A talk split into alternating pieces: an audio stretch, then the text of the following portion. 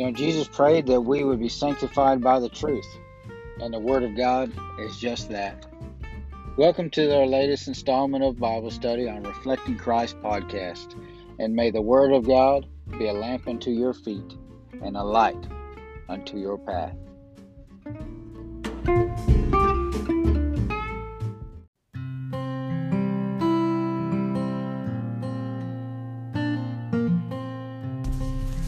First John chapter 1 The book of First John or the epistle the first epistle of John in the first chapter. Uh, John was an apostle uh, one of the very close apostles. John the Beloved as some would call him one of the apostles of the Lord Jesus that uh, was actually the one at the Last Supper that laid his head upon the bosom of Jesus and uh, asked him, "Who, who was it, Lord, that will betray you? Who is it that's going to betray you?" When Jesus told them, John had a quite unique relationship with the Lord Jesus. He was one of those inner three that went with Jesus nearly every single place that he went. Uh, him and Peter and his brother James, rather. Well, John's brother James, and then Peter. Peter, James, and John were those who were so close to Jesus that he, he chose them to go with him up on the Mount of Transfiguration when he was changed and glorified before them, and Moses and Elijah showed up. But John writes an epistle. Uh, he also is the author of, of course, uh, the Gospel according to John and uh, the book of the Revelation of Jesus Christ, and uh, Second John and Third John, which are to come after this book.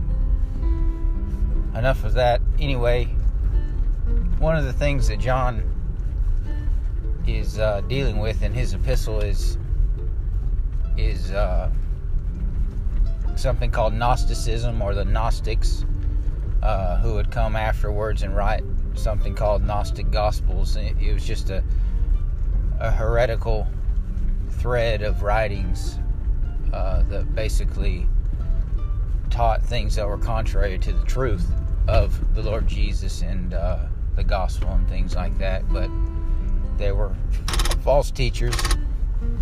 They were false teachers, and just like Paul had to deal with those and, and write things uh, to battle against what they were teaching falsely, and Peter the same way, and probably even the writer of James and others. John also is writing to uh, to battle against these false teachings, and like I said, one of which was Gnosticism, that basically teaches that. Uh, well, one of the things that they taught was that uh, the flesh is evil. Anything that has to do with the flesh is evil, and everything that has to do with the spirit is good. Um, and another thing is that, uh, well, which led to it led to uh, the teaching that one of the things that it led to was that Jesus didn't actually come in the flesh. Uh, there's other things that that were taught heretically, and John touches on them. But the very first thing that you notice is uh, in his in the opening of his very first epistle is him dealing with this uh, this thought that Jesus didn't actually come in the flesh. If he was actually God, like they say he was, which he was, uh, then he couldn't have been a man because flesh is evil. Uh, you know, and they were smart enough to know that God can't be near evil. So this is why the word of God in 1 John chapter 1 verse 1 John starts out and he says he says this he says what was from the beginning what we have heard what we have seen with our eyes what we have observed and have touched with our hands concerning the word of life uh, in most versions, that phrase "word of life" or that title uh, is capitalized, and it's, of course, it's referring to the Lord Jesus himself.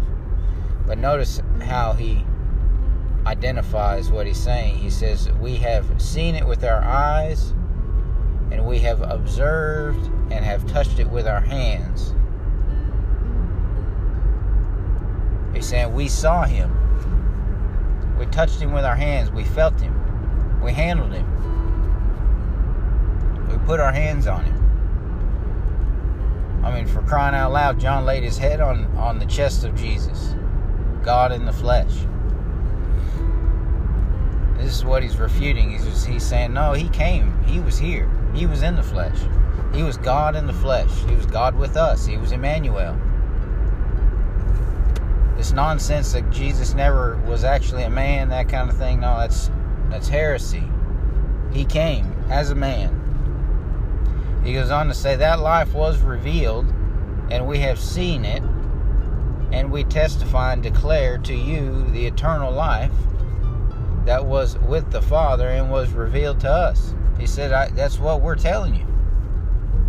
Whatever these, these idiots are telling you that Jesus never was actually here on the earth or whatever, he was he was just a spirit or or whatever the case is, that's that's all blasphemy, it's all heresy. But we're telling you the truth. We are telling you that God became a man and he walked on the earth and he lived on the earth a, a full life to the fullest. He lived to be, you know, 30 some odd years old. And he did it perfectly. This is what John is declaring. He's saying that no, no, no, no, no, no. He was actually here. We felt him. We saw him. This is what we're declaring to you. We're telling you. And declare to you, he says, the eternal life that was with the Father and was revealed to us. It was revealed to us, he says. What we have seen and heard, we also declare to you, so that you may also have fellowship with us. And indeed, our fellowship is with the Father and with his Son, Jesus Christ. We are writing these things so that our joy may be complete. This is the message we have heard from him and declared to you. Not only is John saying that, that we saw him with our eyes, we touched him, we, we felt him, we handled him with our hands. He's saying, but we heard the message from him. We heard things from him. John's saying there was many times where we were with him and he spoke to us and he taught us things and gave us lessons to live by and to carry on. He's saying, This is the message we have heard from him, and we declare it to you. God, one of which is God is light and there is absolutely no darkness in him. If we say we have fellowship with him, now John is, is throwing up some proofs here. He's throwing up some things to, to uh, some uh, measuring sticks, right?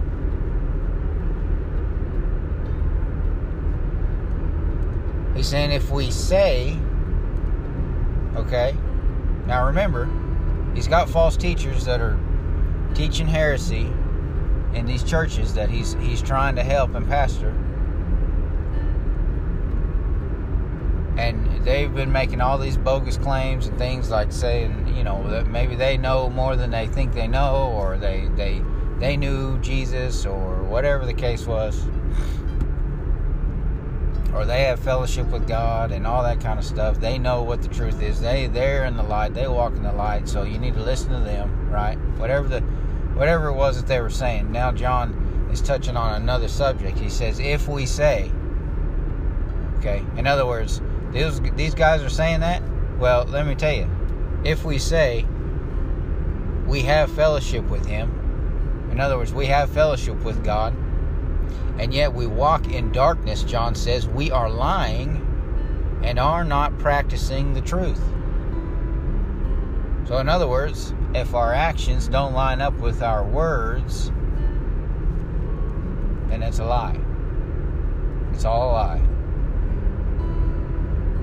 We say that we know God, but there is no change in our life, there is no proof that our life is changing to be more holy, more like Christ.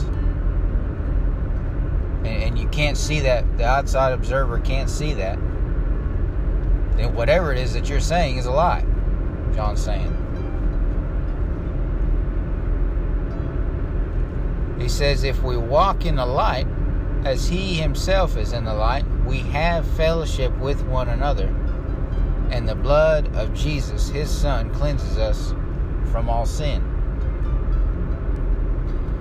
Another, if we say, verse 8, he says, If we say we have no sin, we are deceiving ourselves. Again, most likely or obviously, uh, whoever it was that was teaching heresy was probably making some sort of a claim like, well, I mean, we have no sin right? Or whatever the case was. A lot of people, you, you know, you can't get somebody saved who doesn't believe they're lost, right? It just doesn't make sense. He says, if we say we have no sin, we are deceiving ourselves. You're lying to yourself. You're still deceived and you're still in darkness and you're still blind. The enemy still has you double blinded. Okay? Because that's just a reality of life. And once you get the Word of God in you, and you, and the Holy Spirit is living within you, uh, no Christian worth his salt would say that, that they have no sin at all. Right? I'm never going to make that claim. I, I don't know if I ever have, and I pray I've never even alluded to it. But the, the simple fact of the matter is, uh, there's sin in my life still that obviously I don't consciously know about it. Whatever I consciously know about, I'm warring against by the power of the Holy Spirit. But there's things, there's hidden sin in my life still yet that God hasn't unraveled in my life or peeled the layer of the onion back so that I can see it. I'm not so stupid as to declare that that I'm free of sin, that I have no sin in my life. Not only that, but, you know, I know that somewhere later, maybe this day or tomorrow or in a week, I'm going to stumble.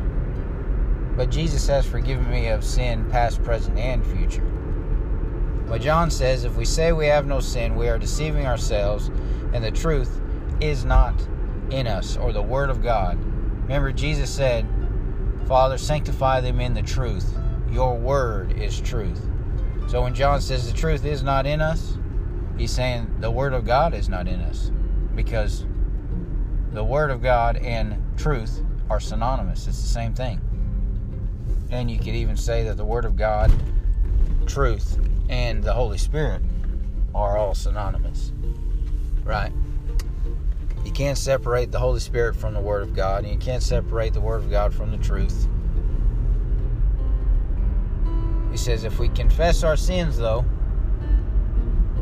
if we confess our sins, He is faithful and righteous to forgive us our sins and to cleanse us from all unrighteousness. That's a beautiful reality for the believer, for you and for me, wherever you are. Doesn't matter if you're in America. You could be in Indonesia. You could be in Ireland. You could be in Russia. You could be in Canada. You could be you know, you name it Italy, France, China, Korea, it doesn't matter. Heck, you could be tuning in from Antarctica or something. If you're a believer, the Spirit of God lives inside of you, if the truth is inside of you, if the Word of God is inside of you, obviously we know that we we still have sin yet to be dealt with in our life. We gotta we gotta seek it out, find it, get it uprooted, get it out of our life. Once we do find it, or we do stumble, man, we have a high priest who is there, ready and willing to hear our confession.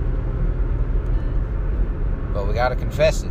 John says, if we confess our sins, he, that is God, is faithful and just to forgive us our sins and to cleanse us. He's faithful to do it, and He's righteous or just in doing so. How can God do that? Well, because God is both the judge, the jury, and the one being executed and the executioner for the offense.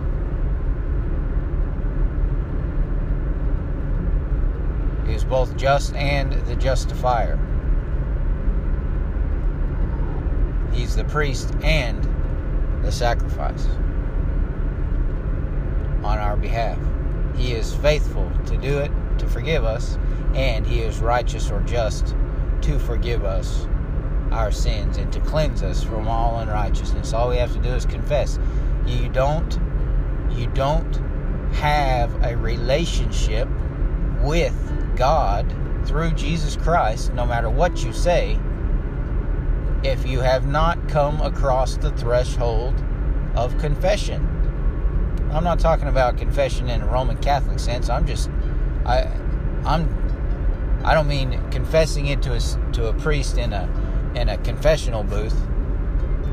I'm talking about simply being real before God and confessing it, admitting to it.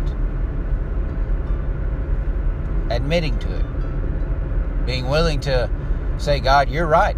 I'm wrong. Your word is right. The Spirit of God is right. I I am a sinner. I have sinned. And there's a good chance I'm going to sin again. I don't want to, but I know it's just the reality of where we are right now in life. And if you're willing to do that, John says, if we confess, boy, that's a good spot because he is faithful and just to forgive us of that sin and to cleanse us, to cleanse us. Not just forgive us, pardon us, but to wipe it away and make us clean. Clean. Not 99.9% clean, not, you know, a little, most everything, but still a little, no, everything. Clean it. Spot free. He says, if we say, verse 10, in the last verse, if we say we have not sinned, what does that do? We make him a liar. We make God a liar. If we say we have not sinned, we make him a liar and his word is not in us. The truth is not in us. So you see John dealing with many different uh, heretical teachings. A lot to do with our confession and our action and whether they line up or not. Not saying that he's speaking to us because we are uh, those false teachers, but you know, I don't know what sort of leader or teacher in Christianity or so called Christianity around today that is saying those types of things. But well, I'll just I'll just put it I'll just put it this way. Uh, a lot of people love President Trump, right? But President Trump is on record of of basically saying that he has no need to repent or anything like that. Uh, you know, he's declared, you know, in one way or another that he is uh, a believer or whatever, or he's used the name of Jesus or that kind of thing. But his confession is, uh, I have no need of, of, you know, confession. Basically, I have no need of repentance. I, I just try to do better tomorrow, right? Something to that effect. But it's basically that. He's a leader declaring himself to be some sort of a believer, but he doesn't, he's not humble. He hasn't come to that point where he says that uh, he has some sort of a, he needs to confess, right? Basically, if so facto, he has, he has said all the things that John is refuting. So, what does John say? Well, he's a liar. And he makes God a liar. In other words, it's the same as pointing your finger in the face of God saying, You're a liar. I don't have any need to confess, right? That's just arrogant pride. Arrogant pride. Doesn't surprise me. I mean, but that's you know that that's just an example that I could use as somebody who's a leader. That a lot, a lot, a lot of people, sadly, who are Christians, uh, hold them up on a pedestal, and you know, clearly in the ten verses of First John chapter one, John has torn uh, that philosophy apart. That was First John chapter one, verses one through ten on conf- on uh, what am I saying? On Reflecting Christ podcast. I pray it blesses you in the name of Jesus.